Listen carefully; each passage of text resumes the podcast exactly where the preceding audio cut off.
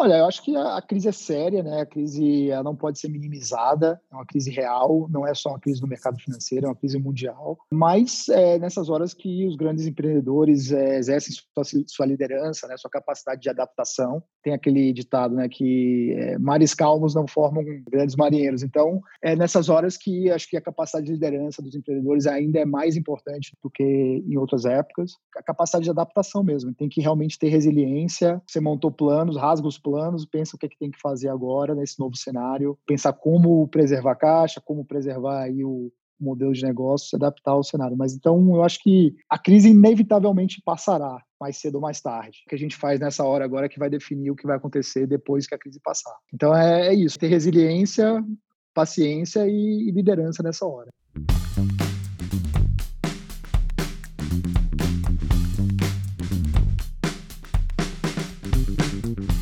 Fala, empreendedores!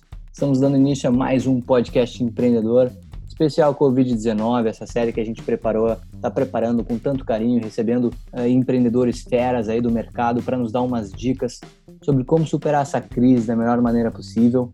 Hoje, a fera que a gente está recebendo é o Luciano Tavares, fundador e CEO na Magnetis, a primeira gestora de investimentos digital do país. O assunto que o Luciano veio tratar conosco, compartilhar um pouco do seu conhecimento, da sua experiência, é como se preparar financeiramente para a crise. Tenho certeza absoluta que o Luciano vai poder nos encher de informações relevantes para que a gente consiga se fortalecer mais ainda quando acabar tudo isso. Antes de mais nada, Luciano, muito obrigado, cara, pelo seu tempo, pela sua dedicação de estar aqui hoje falando comigo, com os nossos ouvintes. É um prazer te receber. Seja muito bem-vindo, né? A sua primeira passagem pelo podcast Empreendedor. Eu que agradeço, Eduardo. Obrigado pelo convite aí, poder compartilhar um pouco da, da informação nesse momento tão difícil aí que a gente está passando, né? Cara, a primeira pergunta que surge, Luciano, em tempos de crise, cara, qual é a melhor maneira de se preparar financeiramente? É legal. A gente tem recebido muito esse tipo de pergunta, né, ultimamente.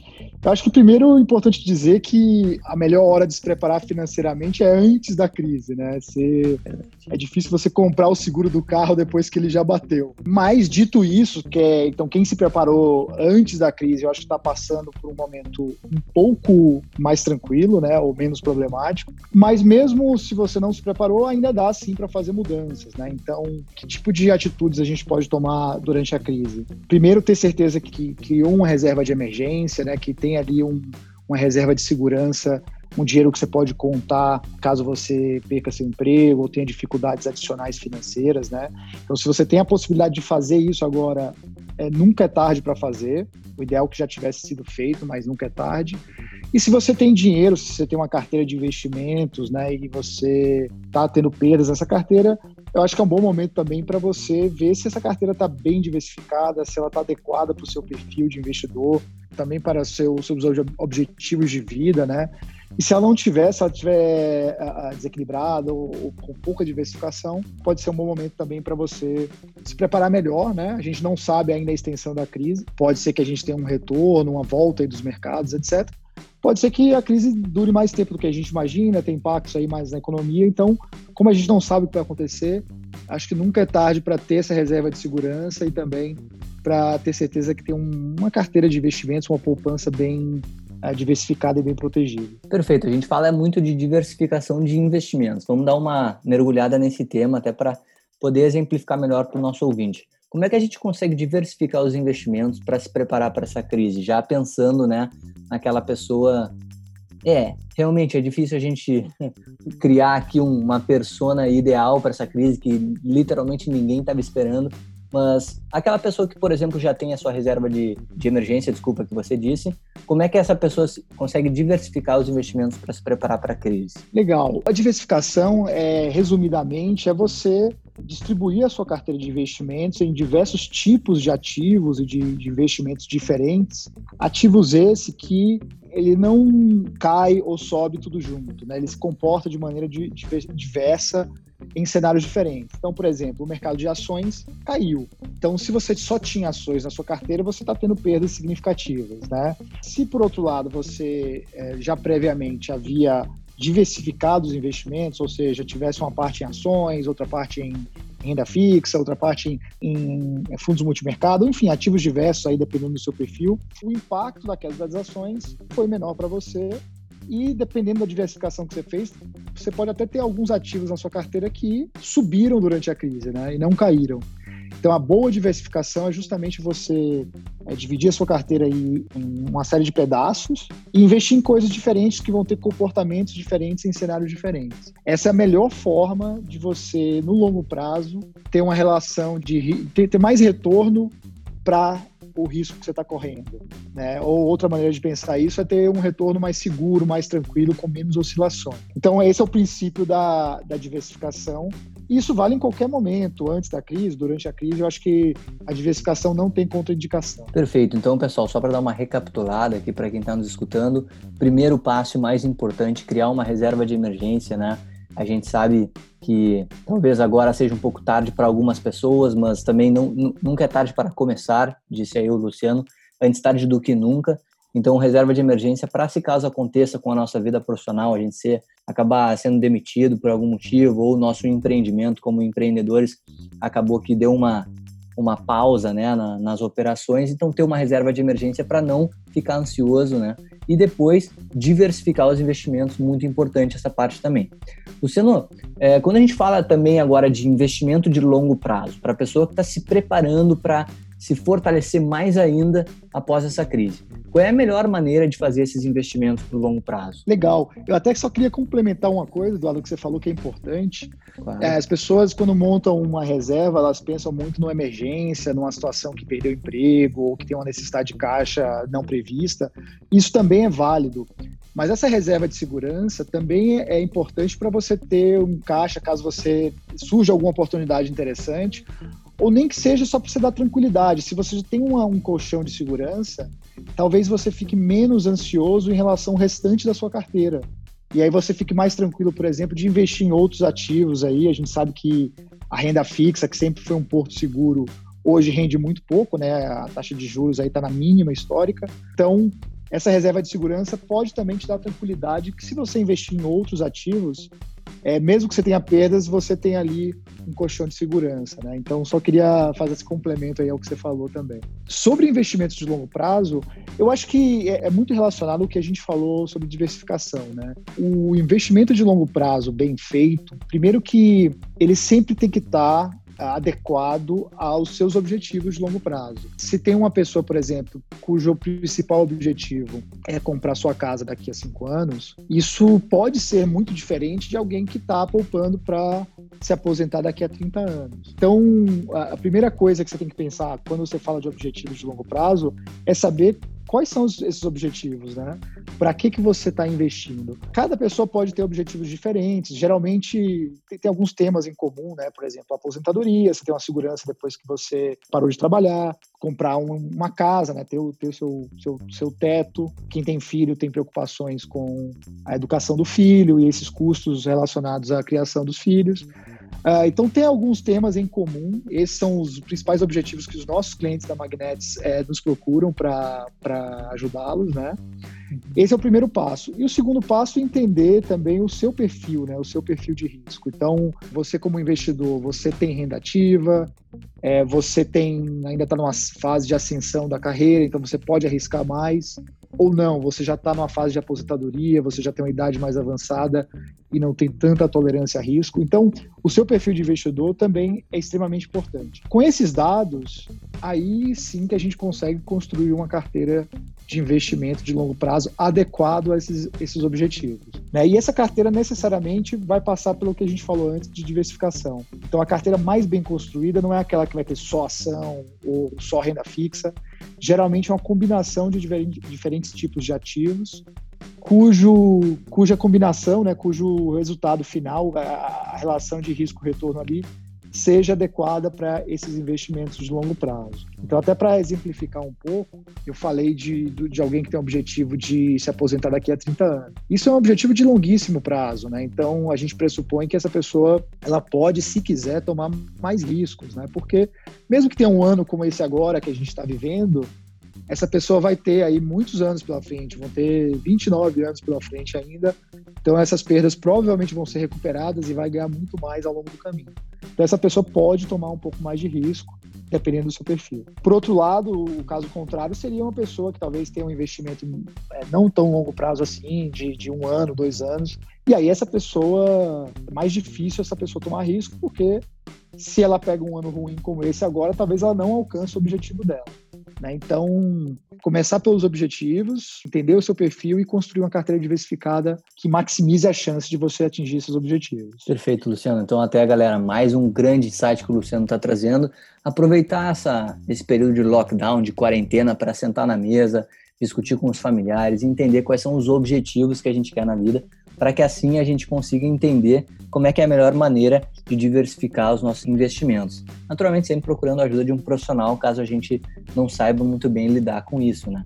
E, Luciano, aproveitando para dar uma continuidade, assim, a gente falou muito sobre renda fixa, sobre a possibilidade de hoje não ser tão grande da gente conseguir, de maneira segura, atingir bons investimentos, no sentido de como era antigamente, né? A gente falou também uhum. sobre a taxa de juros, que depois eu gostaria também de aproveitar o seu conhecimento sobre isso. Mas como que a gente consegue atingir, cara, os nossos objetivos financeiros de uma forma mais segura possível? Legal. É, eu acho que, assim, antigamente, a gente tinha no Brasil, a gente tinha uma situação que não existia em nenhum lugar do mundo, né? É, é até como o ministro, o ministro falou, a gente era o paraíso dos rentistas, né? A gente tinha uma taxa de juros muito alta, então você conseguia comprar um título do governo, que é o melhor crédito possível do mercado, porque ele tem a máquina de imprimir dinheiro, e ele você conseguia ter um retorno alto, né, uma taxa de juros muito alta, você tinha um risco muito baixo, como eu falei, e, além de tudo, tinha uma liquidez alta. Você podia vender aquele título a qualquer momento e ter liquidez imediata.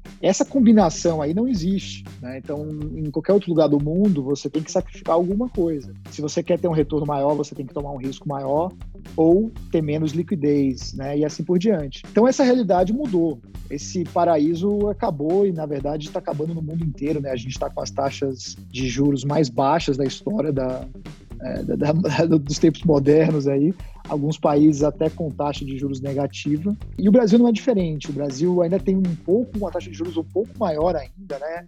Aí um, acima dos 3%, mas já é muito mais baixa do que tinha no passado. Então não tem jeito, as pessoas vão ter que fazer o que as outras pessoas fazem no resto do mundo, nos outros lugares do mundo, que é tomar riscos, né? Você tem que pensar que investimentos em ações ou em outras classes de ativos, como crédito privado ou multimercado, é, são necessárias se você realmente quiser construir esses objetivos de longo prazo. Então, a, aquela realidade que a gente tinha antes, isso não existe mais, então a gente tem que se adaptar e vai ser igual a, a como é em todo lugar do, do todo o resto do mundo, né, todos os outros países do mundo. Então, se você realmente quer construir um objetivo de longo prazo, você vai ter que realmente construir essa carteira diversificada que eu mencionei e que seja adequada ao seu perfil de risco. Então, se você tem um perfil de risco mais arrojado, você pode ganhar mais retorno no longo prazo. Agora, se você quiser ser mais conservador, se você não puder ser mais arrojado pela sua condição, você vai ter que aceitar uh, ter um, um, retorno menor também. Né? É, vale dizer também que a inflação também caiu. Então, por outro lado, aí a gente no passado tinha uma taxa de juros muito alta mas o poder aquisitivo também ele era corroído ao longo do tempo pela inflação. Hoje a gente tem uma taxa de juros menor, mas por outro lado também a inflação é, está menor. Né? Isso não sei se isso vai durar para sempre, mas hoje ela é menor. Então, de certa forma também isso te ajuda por outro lado. Perfeito, cara. Vamos por partes aqui, tem bastante coisa legal que a gente pode explorar. Primeiro, você falou sobre a taxa de juros, cara. Uma das coisas que eu acho que muitas pessoas que não estão ligadas à economia, né, como, como você que passa um dia inteiro acompanhando os mercados e tal, a gente, pra gente às vezes é difícil de entender qual é que é o real impacto da taxa de juros nas nossas vidas. Você pode falar um pouquinho sobre isso, sobre o que, que significa, por exemplo, taxa de juros negativas, eh, taxa de juros altas hoje, Fala-se muito que a taxa de juros do Brasil está diminuindo, mas o que, significa isso na economia real? É, taxa de juros é extremamente importante, não é à toa que política monetária aí é um, é um papel importante aí do, do, do Banco Central. É, então, se você tem uma taxa de juros muito alta, como a gente tinha no passado, as pessoas que têm dinheiro, que têm poupança, elas não têm incentivo de investir na economia real. Porque por que eu vou é, montar uma empresa, tomar riscos, contratar pessoas, etc., se eu posso deixar o dinheiro no banco, num título do governo, rendendo um, um valor muito alto? Né? Então, o incentivo é menor. Então, isso tem uma série de implicações para a economia real e para outros tipos de ativos financeiros. As próprias ações, né, se você tem um juros muito alto, o valor das ações tende a ser menor porque uh, o custo de capital também das empresas é maior. Né? Então, é, juros altos têm uma série de ramificações negativas para a economia real e para outros ativos financeiros do mercado. No momento que você diminui a taxa de juros, esse incentivo de você manter o seu dinheiro é, em, em, renda fixa é muito menor. Então, é, é o que a gente estava falando antes, né? Como o incentivo é menor, esse dinheiro ele, ele tem que ser necessariamente migrado para outros tipos de ativo. Então, o dinheiro que antes ficava no título do governo, ali num, num porto seguro, ele talvez seja migrado para o mercado acionário. Então, está financiando alguma empresa ali é, que, por sua vez, está investindo na economia real. Ou então, aquele dinheiro está saindo e, a, e, aquele empreendedor está usando no seu negócio, né? aplicando aquele dinheiro no seu negócio. Então, eu acho que a taxa de juros baixa ela tem é, consequências é, extremamente positivas para a economia é, de uma forma geral, para a economia real, sem dúvida, e também para o mercado financeiro. Né? Ele muda muito o paradigma. É, ativos que antes não eram tão interessantes, até se você olhar a série histórica do índice Bovespa né, versus o CDI, historicamente o CDI sempre ganhou do, do, do índice Bovespa. Então, Olha que coisa louca, você tomava menos risco e ganhava mais dinheiro do que se você investisse em ações. Né? Então, se você olhar no retrovisor, essa é a realidade. Mas claro que você olhando para frente, agora nesse cenário de juros baixos, é pouco provável que no longo prazo o mercado acionário renda menos do que o CDI nessa, né, nessas condições. Né? Então, eu acho que o juros baixos ele tem um, uma série de implicações, ele muda muito o paradigma tanto da economia real quanto do mercado financeiro. Acho que isso é muito legal, né, Luciano? Porque, como você falou, incentiva a economia também a se reinventar, né? E o brasileiro vai ter que, de alguma maneira, começar a ser mais criativo frente à economia, né? Justamente para não ficar também só investindo na renda fixa e ganhando mais do que se corresse risco, né? Exato, era, era, a gente já tem, como empreendedor no Brasil, a gente sabe que tem uma série de dificuldades, né? Dificuldades tributárias, trabalhistas, são leis aí antiquadas aí que podem ser melhoradas. E além de tudo, a gente ainda tinha um juros muito, muito altos, né? Então era mais um peso aí, um fardo que o empreendedor tinha que carregar. Então diminuía a competitividade das empresas brasileiras. Eu acho que isso, pelo menos, é um peso a menos e agora pode ser até um fator de, de impulsionamento do empreendedorismo e das empresas da economia real de uma forma geral. É claro que a gente está no meio de um, um cenário de crise, né? Então é difícil é, ver esse efeito, mas antes da crise isso já estava acontecendo. Imagino que uma vez que a crise passe, a gente volte a ter esse efeito aí de um cenário de juros muito baixo. Vamos agora ver o outro lado da, da moeda, que você falou sobre a inflação, né? Que a inflação uhum. também caiu Mas também, né, se você puder exemplificar também da maneira que você nos explicou sobre os juros, quais são os impactos da inflação na economia real e na vida das pessoas? É, a inflação é inimigo do, do, do investidor de longo prazo, né? Porque você, na prática, você está você tá guardando dinheiro hoje para no futuro ter um valor maior, só que o poder de compra da, da sua moeda está sendo corroído, né? É como se tivesse um balde ali que está com um buraco ali vazando, vazando conteúdo. Então, quanto maior a inflação, maior a corrosão do seu do valor dos seus ativos. Então, no passado a gente tinha os juros altos, mas a inflação também era alta. Pelo fato da inflação estar sob controle, isso que permitiu que o Banco Central é, cortasse juros. No passado, você teve governos aí que tentou reduzir os juros na, na marretada, né? Ou seja, a inflação não estava sob controle. Mesmo assim, o governo tentou reduzir juros para estimular a economia, etc. E a gente sabe que isso não dá certo. Dessa vez não, a inflação estava sob controle, está sob controle por enquanto, e então isso permitiu que o Banco Central reduzisse juros. Isso é uma notícia muito positiva para o investidor de longo prazo, porque você tem uh, um poder de compra do seu dinheiro preservado.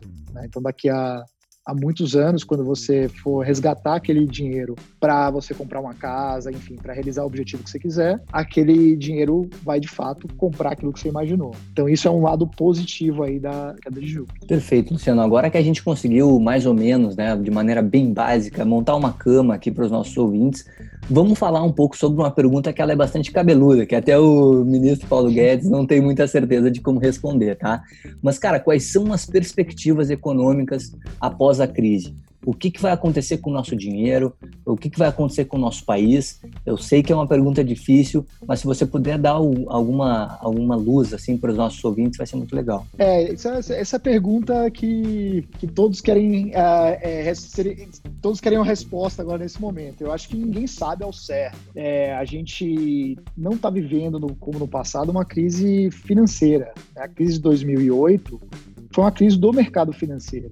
Essa agora é uma crise que foi impulsionada por uma pandemia, né? E uma pandemia é um, é, é, é um mundo real, né? Então, as duas coisas estão extremamente interligadas uma com a outra. Então, o destino da economia está tá interligado com a nossa efetividade de combater aí a propagação do vírus. Eu acho que até recentemente tem essa, tem essa discussão de, é, de economia ou de isolamento, etc. Eu acho que isso é uma, um falso dilema, é uma falsa dicotomia. Se você não combater o vírus, você não vai ter uma recuperação econômica. Né? Então as duas coisas são extremamente interligadas uma com a outra.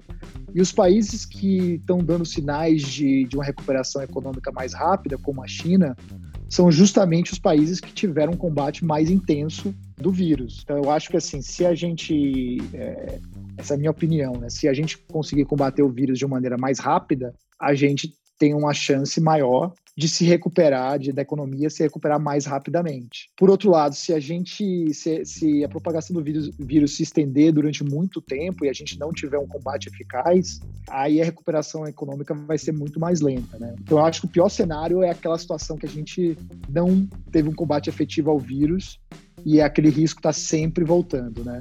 Uma coisa é você ficar de quarentena um mês, dois meses, outra coisa é você ficar de seis meses, né? Sim. Então imagina um cenário que todo mundo ficou de quarentena, volta a trabalhar e depois tem que voltar de quarentena de novo. Isso seria catastrófico. Então, a chance de a chance de, de recontágio aí, acho que é tem que ser levado em consideração. Então, eu acho que as duas coisas estão interligadas. A gente tem uma vantagem no Brasil que a gente foi um dos, dos países que foram contaminados depois. Né? Então, a gente tem aí um, uma ou duas semanas na frente de países como a Itália ou como os Estados Unidos. É, então a gente tem um ganhou um tempo a mais e a gente sabe que como a propagação do vírus é segue uma curva exponencial, duas semanas é, é, é, uma diferença enorme, né? Então, olha a situação dos Estados Unidos agora e olha a situação dos Estados Unidos há duas semanas atrás. São dois cenários completamente diferentes. Então, a gente está, se a gente está duas semanas atrás, a gente também tem a chance de reduzir mais rapidamente a propagação do vírus. Então, se o vírus se propaga é, 30% ao dia, isso aí é uma taxa de crescimento extremamente alta.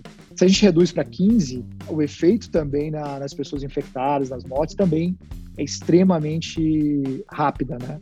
Então, eu acho que essa é a diferença da gente ter uma recuperação mais rápido ou menos rápido. Claro que também depende de outros países, né? A economia é muito interligada. Então, o que acontecer com o Brasil vai estar muito interligado ao que acontecer na China, aos Estados Unidos, etc. Acho que a China já dá sinais de recuperação, as atividades econômicas, a atividade econômica está voltando já. É, os Estados Unidos é mais incerto. Né? Eles estão com é, mais gente infectada, ainda sem. Está reduzindo a taxa, mas ainda sem uma perspectiva clara. Então, isso pode demorar mais nos Estados Unidos. Então, a economia brasileira e os mercados, de uma forma geral, vão responder muito ao que estiver acontecendo no Brasil, mas também o que estiver acontecendo nos Estados Unidos. Do, em relação aos investimentos, eu acho que a única coisa que eu posso falar é que historicamente todas as crises inevitavelmente passam, né? Então o mercado ele desconta todas as informações muito rapidamente. Se houver qualquer perspectiva de melhora, o mercado vai já reagir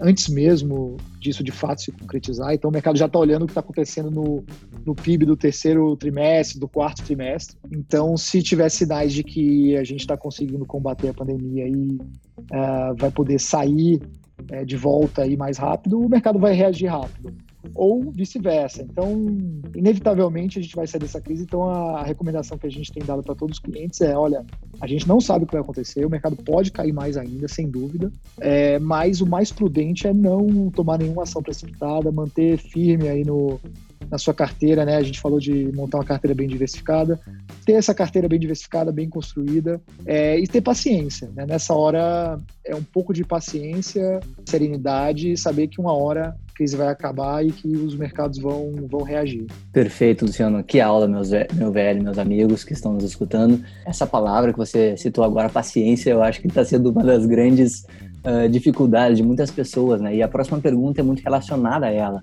porque hoje, nesse momento que a gente está gravando esse programa, uh, o dólar, por exemplo, ele supera 5,20.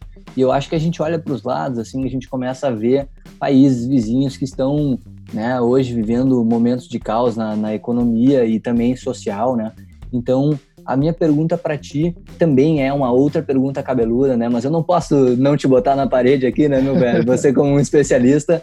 Mas, cara, o que que, na sua, no seu entendimento, na sua opinião, o que, que vai acontecer com o valor do real frente ao dólar? Que, a que tudo indica, né, com a bolsa caindo, os mercados uh, caindo, a gente perde o valor da nossa moeda frente ao dólar, que hoje é a moeda mais forte do mundo.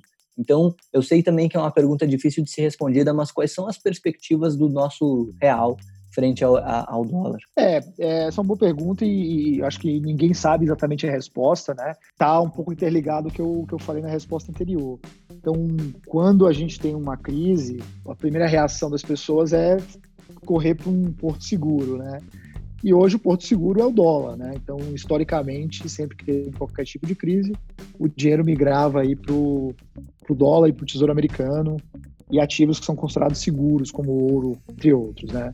Então não é diferente agora. Então nesse momento a primeira reação das pessoas é, putz, vamos sair aqui do real, vamos sair do Brasil, vamos para algum lugar mais seguro. Se isso vai continuar para sempre, vai depender da extensão da crise. Acho que se a crise continuar se agravando, é possível que o dólar continue pode subir mais, tá? Então isso pode acontecer, assim como as ações podem continuar caindo. Mas se a gente vê sinais de recuperação ou se o mercado antecipar que vai haver uma recuperação mais rápida da economia, essa tendência pode ser revertida e aí o dólar voltar, voltar a cair. Então tudo vai depender de como está sendo o combate à pandemia e como os mercados estão percebendo que vai ser a recuperação. Vai ser a recuperação mais rápida, o pessoal fala recuperação em formato V, né, que você cai e depois volta, ou vai ser uma recuperação mais lenta, em formato U. Dependendo da resposta, o dólar pode continuar subindo se for um cenário mais ruim, um cenário pior, ou voltar a, a, a cair se a gente tiver perspectivas melhores. Então ainda não dá para dizer.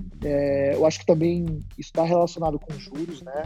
Então no passado o real era mais atrativo também porque os juros era muito alto. Então se você trazia dinheiro para o Brasil esse dinheiro estava rendendo um, um, juros alto, então muitas pessoas, muitos agentes financeiros traziam dinheiro para convertiam seu, seus investimentos em reais para se beneficiar desses juros altos. Agora, com os juros mais baixos, esse diferencial não existe mais. Então, o real perde essa atratividade por não oferecer mais um retorno tão alto. Isso é um efeito que a gente já estava vendo até antes mesmo da crise, né? E com a crise isso se agrava. Para a gente já ir se encaminhando mais para o final do programa, uma última pergunta que eu pensei agora, eu acho que pode ser de grande valia para quem está nos escutando. As pessoas que estão de alguma maneira devendo ou com credores aí batendo na sua porta. Qual é a sua orientação? Como é que elas devem se comportar nessa crise aí? Quais são as dicas que você pode dar para o pessoal talvez aproveitar essa crise como uma oportunidade para renegociar dívidas, eu não sei. Enfim, qual a sua opinião? É, eu, eu acho que é, é, um cenário bem complicado, né? Eu acho que tem alguns setores da economia que estão sendo impactados diretamente. Alguns outros também vão sentir os efeitos secundários aí da desaceleração econômica, né? Então, sem dúvida nenhuma, é um cenário complicado para muitas empresas ou muitos empresários. Eu acho que, claro, se houver capacidade de pagar a dívida, pagar, acho que isso é até meio óbvio, mas se não houver nesse momento, se houver, tiver uma situação de caixa mais restrita, eu acho sim, tem que se valer aí de algumas das linhas de financiamento que o governo está tá colocando. Então, tem uma série de, de, de medidas que estão saindo aí quase que diariamente, né, de incentivo. Então, tem que ficar de olho nessas, nessas é, possibilidades, encurtar é, alongar o máximo possível a capacidade de, de, de, pagamento de caixa e renegociar, renegociar com fornecedor, com bancos, enfim.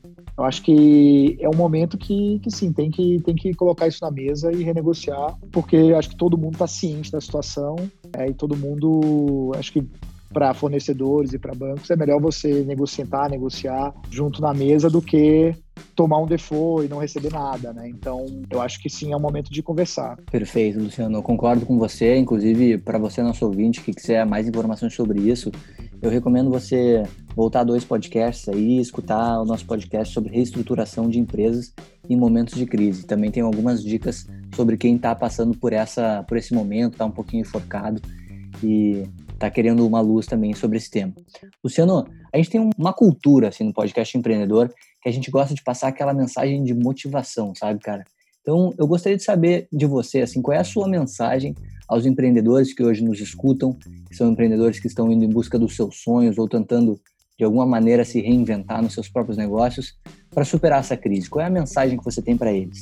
Olha, eu acho que a, crise é séria, né? A crise ela não pode ser minimizada, é uma crise real, não é só uma crise no mercado financeiro, é uma crise mundial. Mas é nessas horas que os grandes empreendedores é, exercem sua, sua, liderança, né? Sua capacidade de adaptação. Tem aquele ditado, né? Que é, mares calmos não formam grandes marinheiros. Então, é nessas horas que acho que a capacidade de liderança dos empreendedores ainda é mais importante do que em outras épocas. A capacidade de adaptação mesmo. Tem que realmente ter resiliência. Você montou planos, rasga os planos, pensa o que, é que tem que fazer agora nesse novo cenário, pensar como preservar a caixa, como preservar aí o modelo de negócio, se adaptar ao cenário. Mas então eu acho que a crise inevitavelmente passará, mais cedo ou mais tarde. O que a gente faz nessa hora agora é que vai definir o que vai acontecer depois que a crise passar. Então é, é isso, ter resiliência, paciência e, liderança nessa hora. Perfeito, Luciano. E cara, a gente está sabendo aqui que você está encabeçando uma ação junto com outros CEOs inspirados no movimento Stop the Spread, que reúne mais de 400 CEOs e investidores dos Estados Unidos que se comprometeram a ajudar no combate à pandemia causada pelo novo coronavírus. Conta um pouquinho pra gente, cara, dessa ação e também já aproveita no embalo e passa para a galera os teus contatos, para quem quiser saber mais da Magnetis, quiser entrar em contato com você. Enfim, faz o xabá aí que faz parte também, né? Não dá para só ficar ensinando a galera, né? Muito legal. É, o, o, movimento, na verdade, assim, a gente já tinha um grupo de, de empreendedores que conversavam informalmente, através de grupos, é, e a gente já vinha discutindo iniciativas que a gente podia tomar frente à crise. Isso tem umas três semanas, né? Na época a gente não estava. Hoje eu acho que está todo mundo remoto, mas na época isso ainda não estava tão difundido. Então a gente estava já discutindo iniciativas e aí eis que a gente viu um, um artigo dizendo que alguns empreendedores nos Estados Unidos, também muito do setor de tecnologia, havia feito um compromisso né, de tomar iniciativas dentro da sua empresa que ajudassem no combate ao, ao, ao Covid, né, a propagação aí da, da epidemia. E eu achei muito legal e soltei isso no grupo, o pessoal topou na hora.